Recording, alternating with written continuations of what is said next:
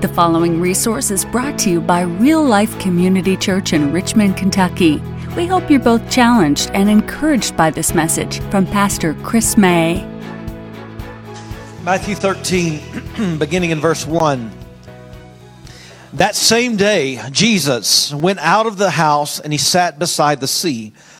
And a great crowd gathered about him so that he got into a boat and he sat down. And the whole crowd stood on the beach. He told them many things in parables, saying, A sower went out to sow. And as he showed, uh, as he sowed, excuse me, some seeds fell along the path, and the birds came and devoured them. Other seeds, uh, seeds fell on the rocky ground, where they did not have much soil, and immediately they sprang up, since they had no depth of soil. But when the sun rose, they were scorched, and since they had no root, they withered away. Other seeds fell among the thorns, and the thorns grew up and choked them, and other seeds fell on good soil and produced grain, some a hundredfold, some sixty, some thirty. He who has ears, let him hear. Verse 10. The disciples came to him then and said, Why do you speak to them in parables? And he answered them, To you it has been given to know the secrets of the kingdom of heaven, but to them it has not been given. For the one who has, more will be given and he will have an abundance, but from the one who has not, even what he has will be taken away. This is why I speak to them in parables, because seeing they do not see, and hearing they do not hear, nor do they understand.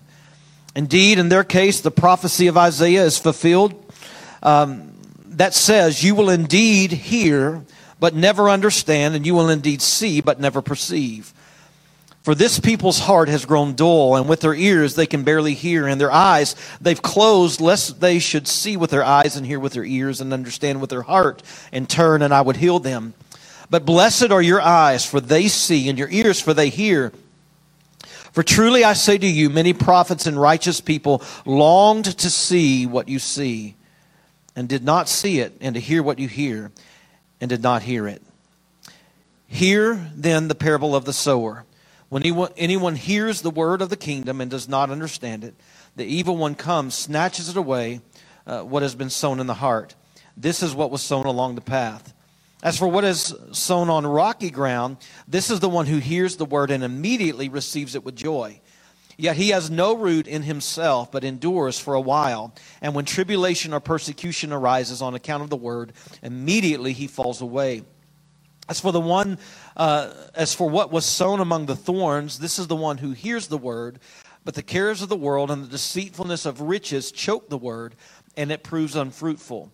As for what was sown on good soil, this is the one who hears the word and understands it. He indeed bears fruit and yields, in one case a hundredfold, in another sixty, and in another one hundred. This is the word of the Lord, and you may be seated. Long text, I know. So, on our journey through the book of Matthew, we have learned a lot about the kingdom of God, which is synonymous with the kingdom of heaven. Same thing. Those, those terms are just interchangeable, all right? So, kingdom of God, kingdom of heaven. That's kind of the meta narrative of the book of Matthew. It's one of the main themes that he is always bringing up. Now, when we talk about God's kingdom, I'll just remind you we're not necessarily talking about a place but we're talking about the reign of God, the rule of God, particularly reigning in the hearts of men and women. The kingdom of God is, is about moving from this place of darkness and moving into this kingdom of light. It's a beautiful thing. This is a dark world, and Christ has come to inaugurate God's kingdom, and He is inviting people into that kingdom. We're in a new section today in the book of Matthew. Chapter 13 uh, includes a lot of what we call parables. This is the third of five of Jesus' discourses that Matthew includes. Number one was the Sermon on the Mount, chapters 5 through 7. Number two, found in chapter 10, that's when Jesus commissions his apostles. And now today, we find this third uh, discourse and these are parables to teach further about the kingdom of God. All right, so this is worth listening to. parables, if you're not familiar with them, they are simple stories that are used to illustrate a spiritual lesson. You could say this that they are earthly stories with a heavenly meaning. Stories like allegories, parables, illustrations, you know what? They are uniquely powerful uh, in that they are able to really, really drive home a point, right? I mean, they grab our attention, they grip our emotions. Stories make us think differently and, and, and they make us think deeply. I mean, if I, if I tell you a story and there's some moral or spiritual point to it, you've really got to meditate on that story. Let me just give you an example of, of the power of, of stories. We've talked a lot in this church about the difference between mere belief in Jesus and saving faith, right? It's like, well, to only believe intellectually in the facts of the gospel that Jesus uh, lived, that he died, and that he is now risen. Like, that's good to believe that, but if that's where your understanding of Jesus or your relationship with Jesus stops, there's an issue. Lots of people believe in those things, but it doesn't mean you're saved. See, saving faith, what's it do? It moves beyond the intellect, the mind, and it reaches the heart. So it doesn't just say, well, you know, I believe in the, in the gospel. Sure, that's great. But it says, oh, I'm submitting my life to this Jesus. Amen? There's a big difference. So many of you have heard me uh, just kind of regurgitate that teaching over and over and over, and you understand it.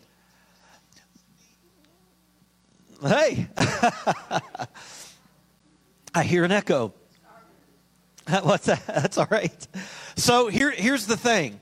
Um, let me just tell that same, or, or, drive home that same principle in a different way.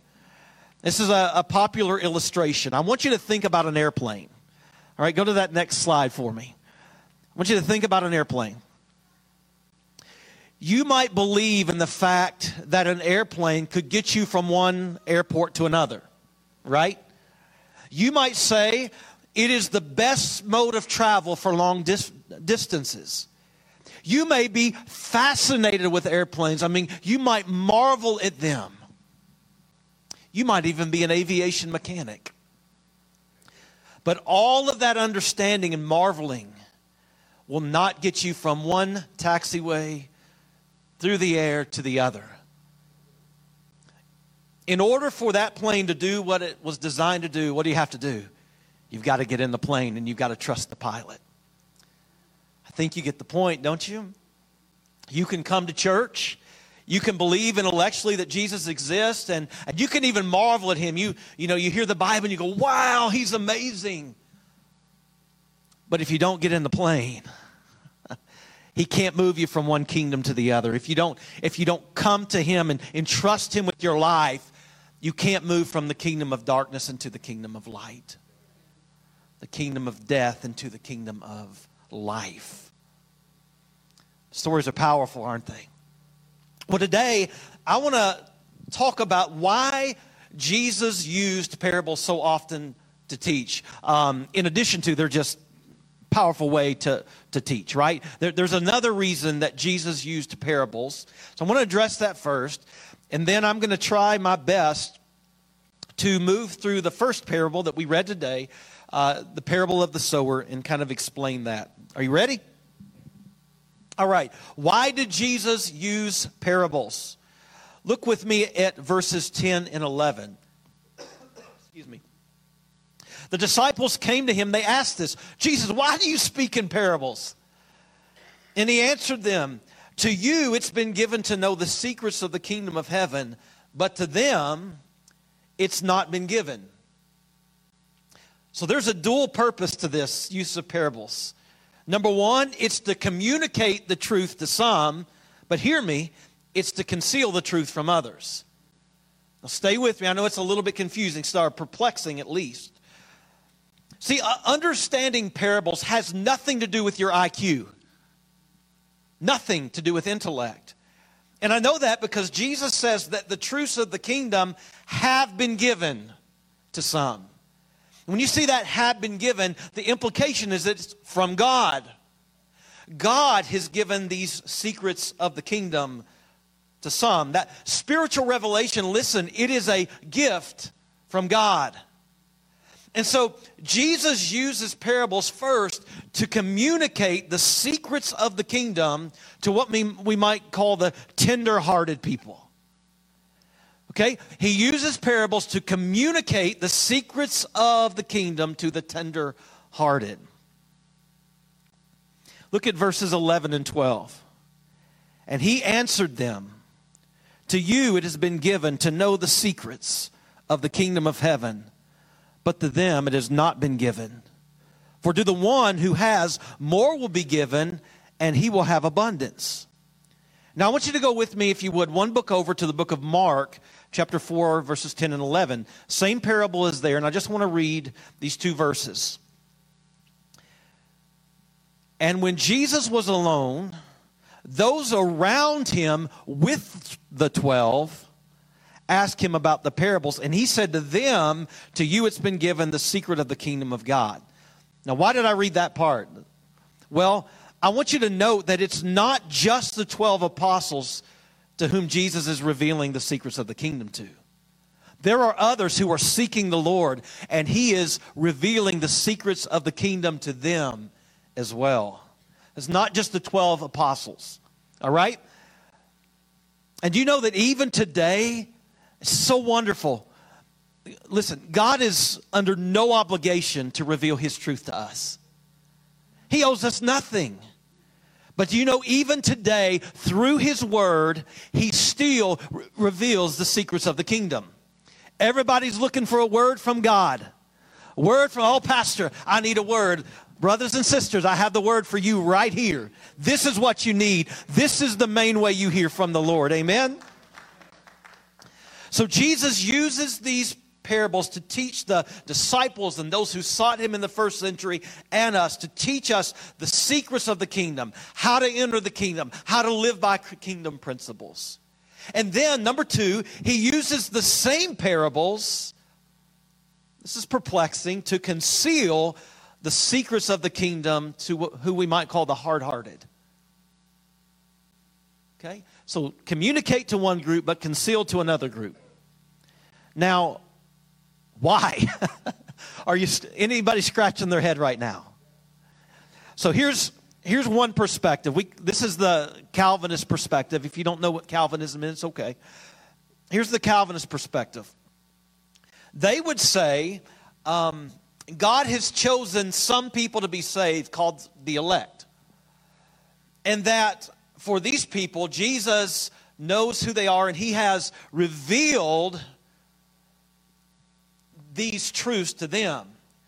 But there are others who are not elect. They're, they're not, quote unquote, chosen by God. Go to, go to that next slide, please. They're not chosen by God. And so they're just doomed and they don't get the truths of the kingdom.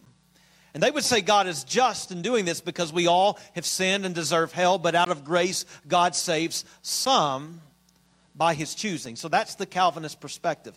So that's they think that's what's going on here. And maybe there's great theologians who who you know are Calvinists. Um, but I, I lean a little bit differently on this. I, and I think it's I think my interpretation uh, and it's not my interpretation. Uh, I didn't coin it, but but I think this interpretation is a little bit more faithful to the context. Jesus, here it is. Jesus reveals the secrets of the kingdom to those who receive him, and he conceals the secrets of the kingdom to those who persistently reject him and the gospel. I think that's what's going on. Okay? Let me give you some reasons for that. Number one, I think that 2 Peter 3 9 is very clear that the Lord desires all to come to repentance. Do you believe that? He desires all to come to repentance. But I, I think a more compelling case, even than that, is just the context. Remember, if you take a, a text out of context, what do you have? A pretext, which means it's false. It's not what the author intended, right? So think about what's been happening in, in Matthew, particularly in Matthew 11 and 12, and really from chapter 5 on. Jesus has been going around clearly proclaiming the arrival of the kingdom. It's not a cryptic message, right? The kingdom of God is at hand. Repent. John the Baptist, even before Jesus, preparing the way. The kingdom of God is, is at hand. Repent. And remember, he was baptizing people left and right. He was telling everyone, repent. The kingdom of God is breaking in. And then Jesus, through numerous miracles, remember, he's been showing that he is Israel's long awaited Messiah. So he's been going about calling everyone to repentance, telling them how to enter the, the kingdom of God, namely through him. And then I want to point you back to Matthew chapter 7, verses 7 to 8. Remember what Jesus said there? Ask, and it will be given to you. Seek, and you will find. Knock, and the door will be open to you. Listen, for what? Everyone who asks receives, and the one who seeks finds, and the one who knocks, the door will be opened. Think about that. What's happening in the parable, and, and as Jesus is telling this parable in chapter 13? There's a group of people who do what? They ask Jesus to explain what he's doing to them. And if you ask, you receive. But you and, and as Jesus went about, you, you remember um, there were many who received him, followed him like his disciples, trusted him. But then you had those were kind of who were indifferent towards him. You had those who, in spite of clear evidence that Jesus was of God, they rejected him. You remember some of the Pharisees even said that he was of the devil. I think that's who Jesus is keeping the secrets of the kingdom from. And, and here's what I want you to see. Uh, here's what I think the parable follows unbelief. Or the hiding of the parable, you could say, follows unbelief. It's not that um, Jesus is hiding some secrets so you won't believe, it follows the rejection of Jesus.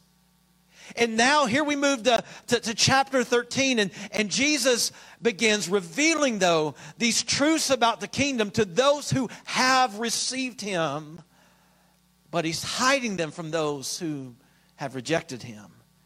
I want to point you to verses 12 through 15 here. For the one who has, more will be given. That's interesting, isn't it? And he will have an abundance. But from the one who has not, even what he has will be taken away. So for the one who has, I think those are the ones who have received Christ.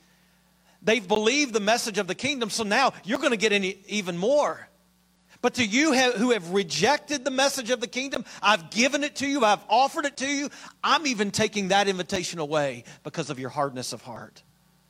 And then Jesus does something here.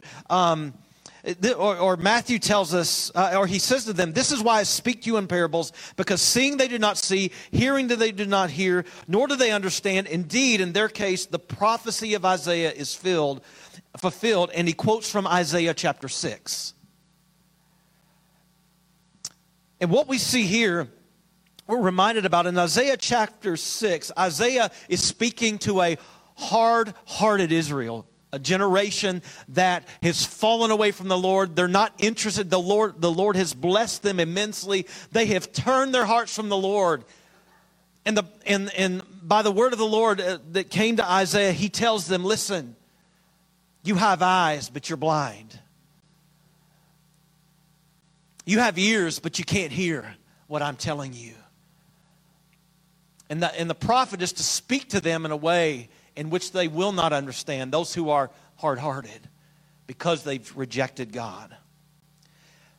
Here's what I think is happening in Matthew. Here's what I think we see this in chapter 13. Parables serve, hear me, as a form of judgment. Do you know one of the ways in which God judges this uh, people on this earth? Don't miss this. They give you what you want. He gives you what you want.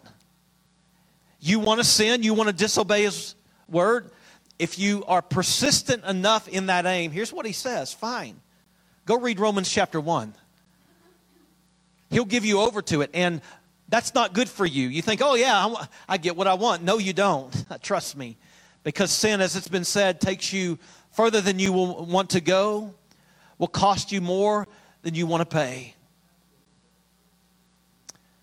If you resist the Lord long enough in His Word and you just say, ah, I'm just going to keep making, I know what the Bible says, but listen, I know what's best for my life. Sometimes the Lord will say, fine. And so the Pharisees in particular here, I think, are receiving the judgment owed to them because they have rejected the Lord. They are determined not to hear the message of the kingdom. So he says, Fine, I'll take it from you. That's what's happening, all right? Now, let me talk about the parable of the sower, this first parable. Let me, under, uh, let me unpack that. So the Lord's using this parable and all the parables to communicate and to conceal. You with me so far? All right. Parable of the sower. This is wonderful, wonderful parable. Verses 3 through 9, he, he tells the parable, and I, I won't read that again, but I'll just kind of paraphrase it here. Uh, the parable is taken from the agricultural methodology of the first century. All right, seed was sown in that day in that culture differently than what it is today. When it came time for planting, here's what would happen the sower would have this large bag, kind of satchel, over his uh, shoulder, and it was filled with the seed that he was going to plant. Now, in our country, what do we do in, in this day and age? We plow a field and then we sow, right? I think. Any farmers in here that can back that claim up? All right. So we plow, then sow. They didn't do that in the first century. What they would do is they would go about the field and they would scatter the seed, and then they would go back and plow it into the ground, hoping that it would germinate. Well, when the sower would scatter the seed, and remember the ground's not plowed, so it doesn't catch, right? What can happen when the wind blows? What happens to those small seeds? They they blow where the, you know, the, the wind takes them, right? So that's what's going on here. So to teach about the kingdom, Jesus used this, uses this everyday, gripping, and beautiful illustration to teach about the kingdom of God. And so here's what he says. Here's the, here's the parable essentially. He says, when, when the sower goes out and, and he's sowing, he says, listen, um, some of the seeds caught by the wind and, and it lands on the hardened, beaten path. And the birds, they come by and they snatch it away because it doesn't go into the ground. Good for the birds, right? Bad for the farmer. Some of the seed would fall on this shallow, rocky ground. And so it would, it would go into the earth just a little bit, but it, its roots couldn't get beyond the rock. And so it would sprout up real quick, real quickly. But then what would happen? The sun would scorch it and it would wither away. It had no, it did not have deep enough roots. And then some of the seeds, as a, as a sower was, was scattering that seed, it would fall on the parts of the ground where there are other things, such as thorns and thistles, like your flower bed, right? Why is it that we can, I mean, uh, weeds and, and thorns and things grow without us even trying? But you can put Miracle-Gro, you can pray over, anoint your flowers with oil, and, uh, you know, you can water them, religious, them religiously but they won't grow. I wish it was cool to have weeds in your garden. My yard would look great. But what happens? Those thorns and thistles grow amongst the crop. And what happens? It robs those, it takes the nutrients from those other plants, it chokes out those, those crops, right? And then finally, the good news some of the seed would fall, and hopefully most of it would fall on healthy, uh, nutrient rich ground. The rain would come, the seed would germinate, and a plentiful harvest, plentiful crop would come. Right? That's the goal of any farmer, I think. And then Jesus, after telling the parable, here's what he says He who has ears, let him hear. In other words, he's saying this is worth thinking about. I'm not just giving you a lesson on agriculture, right? I want you to see the deeper meaning. It's like watching the Chronicles of Narnia or Lord of the Rings or reading them or whatever. There's a, there's a deeper meaning, there's something else going on. And Jesus says, think about this. And then helpfully, Jesus uh, helps us with this first one, right? And he gives us the interpretation. This is what amazes me. I've had people come to me and give me some crazy interpretation of this. I'm like, that's not right. Oh, yeah, the Lord gave this to me. I said, no, actually, if you read down, the Lord did give it to you in writing. Like, gee, there's no controversy here, really. So, who does the sower represent? Jesus Christ. This is implied with the context. Remember, he's gone about preaching and he's sowing seed all the time. Now, that's confirmed in verse 37 when he talks about another parable. It says, He answered, The one who sows the good seed is the Son of Man. Son of Man is Jesus' favorite title for himself. All right? So I, I will say this that now that Jesus has ascended and he's at the right hand of the Father, I think he uses us to proclaim, to, to sow the seed, right? He does. It's still him. He's still the sower, but we are, again, we're vessels that the Lord uses. All right? So he is the sower. Well, what is the seed? He tells us, verse 19, when anyone, hears the word of the kingdom and does not understand it, the evil one comes and snatches it away, what has been sown in his heart. The seed is the word of the kingdom, i.e., the gospel. Jesus has been going around proclaiming the gospel of the kingdom. Go back to Matthew chapter 4, and Matthew gives us this summary, this thesis of what Jesus was going to be teaching on. He went around preaching and teaching and doing the work of the gospel of the kingdom. That's what the seed is. So, the seed that we are to sow as believers, it's the seed of the gospel. Then, thirdly, the soil represents different responses to the gospel. Or you could say different people groups. All right? Now, don't miss this because I want you to see where you fit in here. I'm almost done. The hardened path, remember that hardened, beaten path? The well traveled path? That path represents those who have rejected Jesus.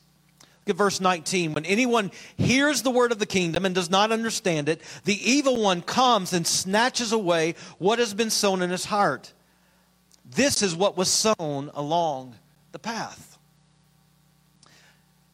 Don't miss this.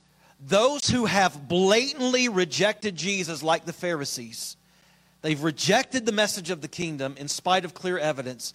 They are this hardened path. And what's interesting is that it's the religious leaders who have blatantly rejected Jesus. It's not the, the, the Roman pagan people, the, the few that have already heard the gospel. Jesus has marveled at, at, at particularly one uh, of the, the, those men's faith. It's a beautiful thing. I think we've need to pause for a moment because I think that it's still today the religious, the self righteous, who have the hardest of hearts because they don't see their true need for a Savior. They've not gotten into plane, so to speak, right? They think, oh, I know this stuff. I know the Bible frontwards and backwards. So did the scribes and the Pharisees. And yet their hearts were far from the Lord. And so these people have hearts. Remember, the enemy comes. That's what the birds represent. The enemy comes and snatches away the word. And you know that the devil still today, his, his goal is to make some of you unable to hear the word of God. Even today, maybe online, maybe in here, you hear, you're hearing this word, but your, your, your heart is impenetrable.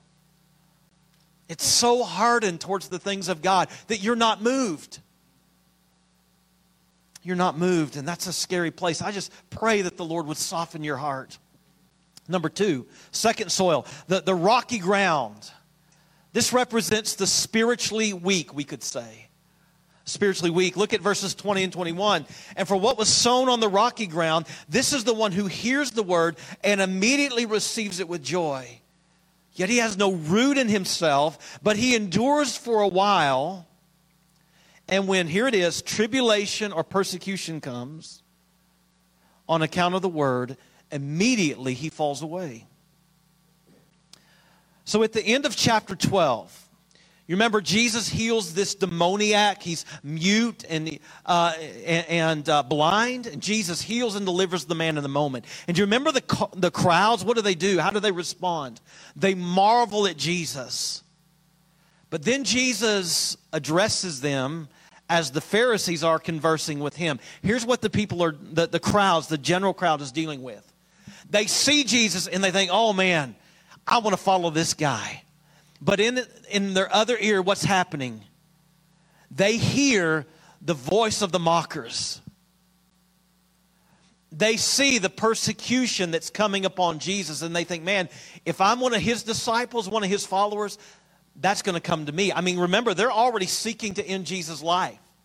So they're going, uh, wait, I mean, on one hand, he's really awesome, but already they're on the fence, and some of them are walking away because they don't want to be persecuted.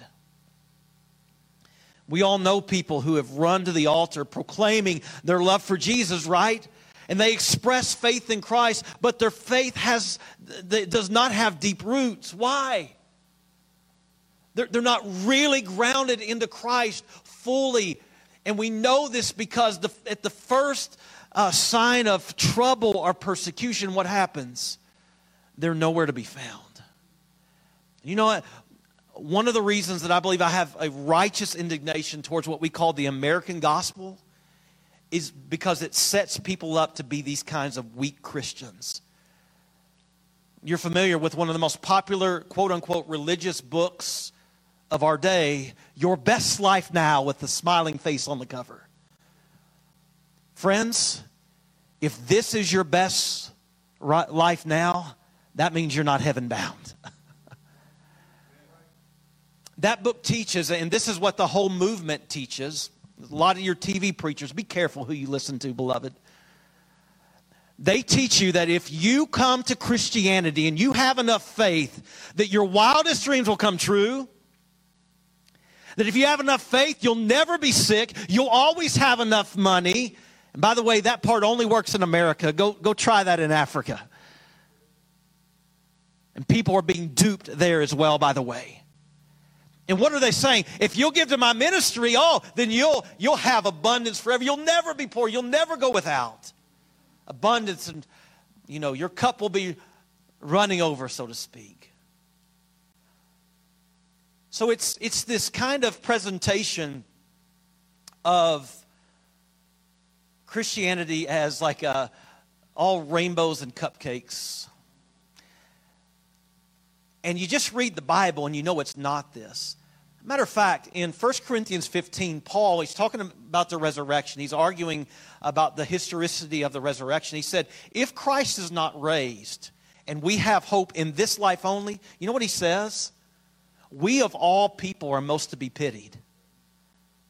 Now, if we had the greatest of riches and health and all this stuff in this life and life was just comfortable, why would he say that? He would say, Oh, even if Christ is not raised and there's no resurrection in the end, we're still the best off in this world. He says, No. If Christ is not raised, you're crazy to follow this. Go live for the world.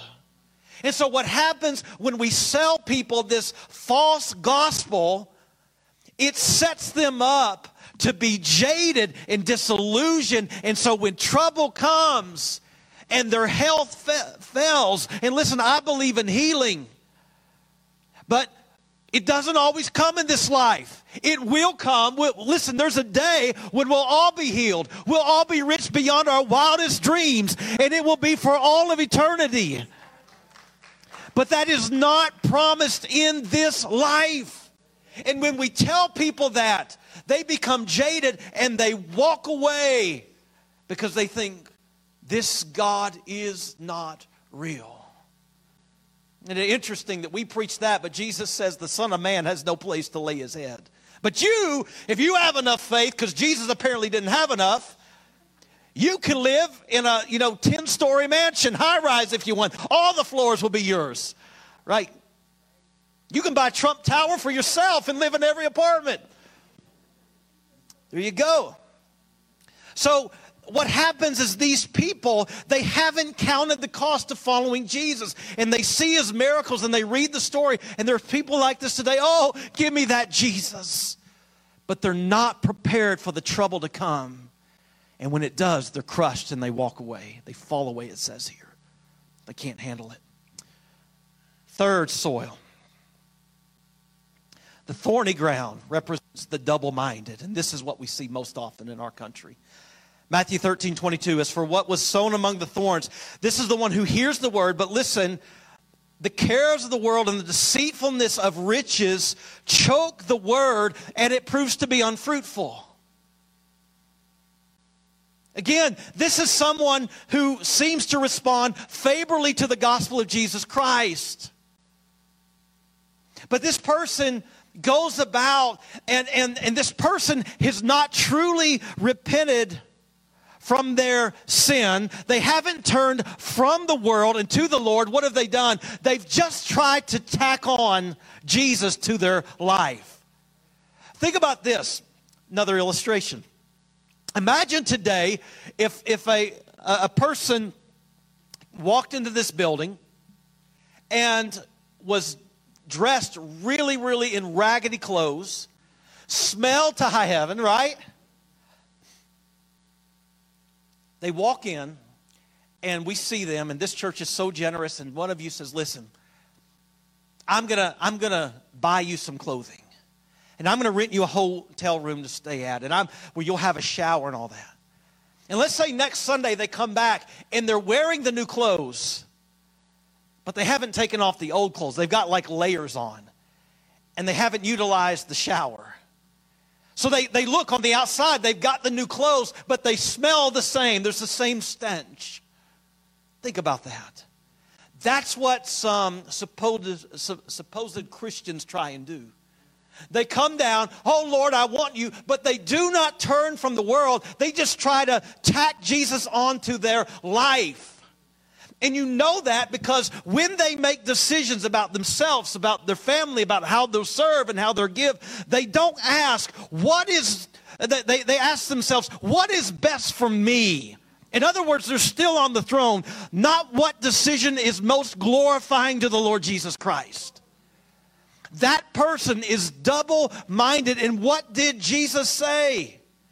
Matthew 6 24, no one can serve two masters. He loves one, he hates the other. Listen, you cannot serve God and money. 1 John 2:15 Do not love the world or the things in the world. If anyone loves the world, the love of the Father is not in him. I have a great friend. My heart is broken for him because this is a man who used to boast of his love for God and, and he was a prayer warrior and was faithful to church. But about the entire time I've known this man, uh, he, he's tried to, to reconcile these two worlds and bring them together. Well, I can serve the Lord, but I've, I've still got to just keep some of these issues. Well, the issues, the sins have grown and festered and gotten worse to the point today where he has completely chosen the world and walked away from the Lord, and my heart breaks. May God grant him repentance even today. We all know people who fall into this category. They long for the things of the world power, prestige, all of those things. It's interesting. Uh, I had a lady come to this church. She used to go here long ago, and then she visited again. And a very nice, um, wonderful young lady, but she, we, it came time to offering. I said, what, what, she came on a Wednesday night. We don't normally take offering on, on Wednesdays. If people want to give, they can, but we don't make a point. She said, Well, I, I want to give, I'm here because I want to give a check. She said, I'm having financial issues, and, and something along these lines happened years ago. This is um, the best that I can remember uh, this, how, how, it went. But she says essentially, um, I, I'm, I'm using the parable of the sower, and I'm doing what Jesus told me to do. I'm putting my seed, my money into the ground, and then I'm expecting a 30, 60, 100 fold harvest. And I said, ma'am, um, that's not what that parable's about. Oh, yeah, yeah, my, my pastor told me. I said, well, that's not what Jesus says. Let's just go down a few verses. And her face drops. And I just think it's that's a popular interpretation. I, I looked up, that's all over the internet. Um, but what's interesting about this is that the interpretation is the antithesis of what Jesus is saying. And by the way, I believe God blesses those who give generally. But that's not what this is about. These preachers are warning against, they're, they're taking a passage that's about staying away from worldly pleasures, and they're saying, well, if you do this, you're going to have worldly pleasures. you see the irony there. So there you go. The, that soil represents the, the world. And I hope you're not there. I hope you're not trying to reconcile your own, being the God of your own life and the pleasures of this world. Power and prestige and greed. I mean, think of Judas. Isn't this what happened to him? Apostle who following Jesus for three years and then greed choked out the gospel, the word of the kingdom. But finally, the good news. The good soil represents those who wholeheartedly receive the gospel of Jesus Christ. It's unbelievable. Matthew 13, 23. As for what was sown on good soil, this is the one who hears the word, understands it, and he indeed bears fruit and yields, in one case 100, and one 60, and in another 30. What's going on here is, is the gospel's proclaimed, some will be saved. Some will be saved, and we will know that these people are saved by the fruit of their lives, the fruit of the Spirit, good works. Their words will change because in Christ they are new creations. And ultimately, hear me, do you know what the final test is for salvation? For those who are truly in Christ? It is perseverance to the very end. It's perseverance to the very end. There is no salvation, ultimate salvation, without, without perseverance. They will, not, they will not fall away because of persecution. Um, the word will not be choked out because of their love for the things of this world. But those who persevere, we will ultimately be vindicated and will forever be with the Lord. Now, before I close here, let me just make one note. The pressure to make it to the end is not on you. Jude says that he's the one who's able to make it. Keep us from falling, excuse me. So that means that you're, if you're in Christ, if you abide in Christ, He is the strength of your salvation. Amen? He's the one who won't let you go. So I'll leave you with this question What kind of soil are you? I don't just assume that because you're in church that you are the soil that is bearing spiritual fruit. Let me ask you, do you have a tender heart from the Lord? As I'm preaching, is your heart pierced by the word? Or is the enemy coming and snatching it away? It's interesting that sometimes immediately when I start preaching, people all of a sudden, I got to run to the restroom, I got to go out because the preaching, now sometimes that really happens. So if you walked out today, this is not a passive aggressive way for me to call you out. But I'm just saying it's a normal thing, like the same people every week. Oh, word of God, got to walk out. Got. I mean, it's like I don't know if the devil's making you have to use a restroom. I don't know if he's capable of that, but something's going on here. Is your heart tender? Do you long for God's word? Does it pierce your heart? Let me ask you this Are you willing, are you able by God's grace to sustain persecution? Have you prepared your heart for that? Or will that rocky soil choke out the word from you? Will it, will it cause you to, to wither away in the sun, the scorching sun of persecution? Are you wholeheartedly devoted to Jesus, or are you double minded? Are you trying to reconcile love for this world and a love for God? It doesn't work. Jesus has to be the treasure of your life. There's no room for any other gods. Are you bearing spiritual fruit? Do you have persevering faith that is truly rooted in Christ? I'm going to invite you to stand. I'm going to pray, and then we're going to sing the song. And I just threw this on Zach and Bob this morning. God bless them. But um, we're going to sing this new hymn, He Will Hold Me Fast. We're going to thank the Lord for that those who are truly in Christ, abiding in Him, that He will hold us. Amen. If you don't know the Lord today, if you're not that good soil, if you're not bearing spiritual fruit, I invite you to come to this altar. Father in heaven, pierce our hearts today with your word, oh God. Let us hear the Holy Spirit. May the word that was preached, may, may it call to us. May we have ears to hear what the Spirit's saying, what the word is saying. May we respond appropriately if there's any here that do not know you as Lord and Savior, if they've not yet gotten on the plane. God, may today be the day that they travel from the kingdom of darkness into the kingdom of light. Help us, Lord. May we repent in Jesus' name. Amen. Thank you for listening. If you'd like to know more about how you can have a relationship with Jesus Christ, or if you have questions about our church, you can email us at info at myrealchurch.org. Real Life Community Church is located at 335 Glendon Avenue in Richmond, Kentucky. We invite you to join us for worship Sunday at 10:45 a.m. or Wednesday at 7 p.m. Visit us online at myrealchurch.org.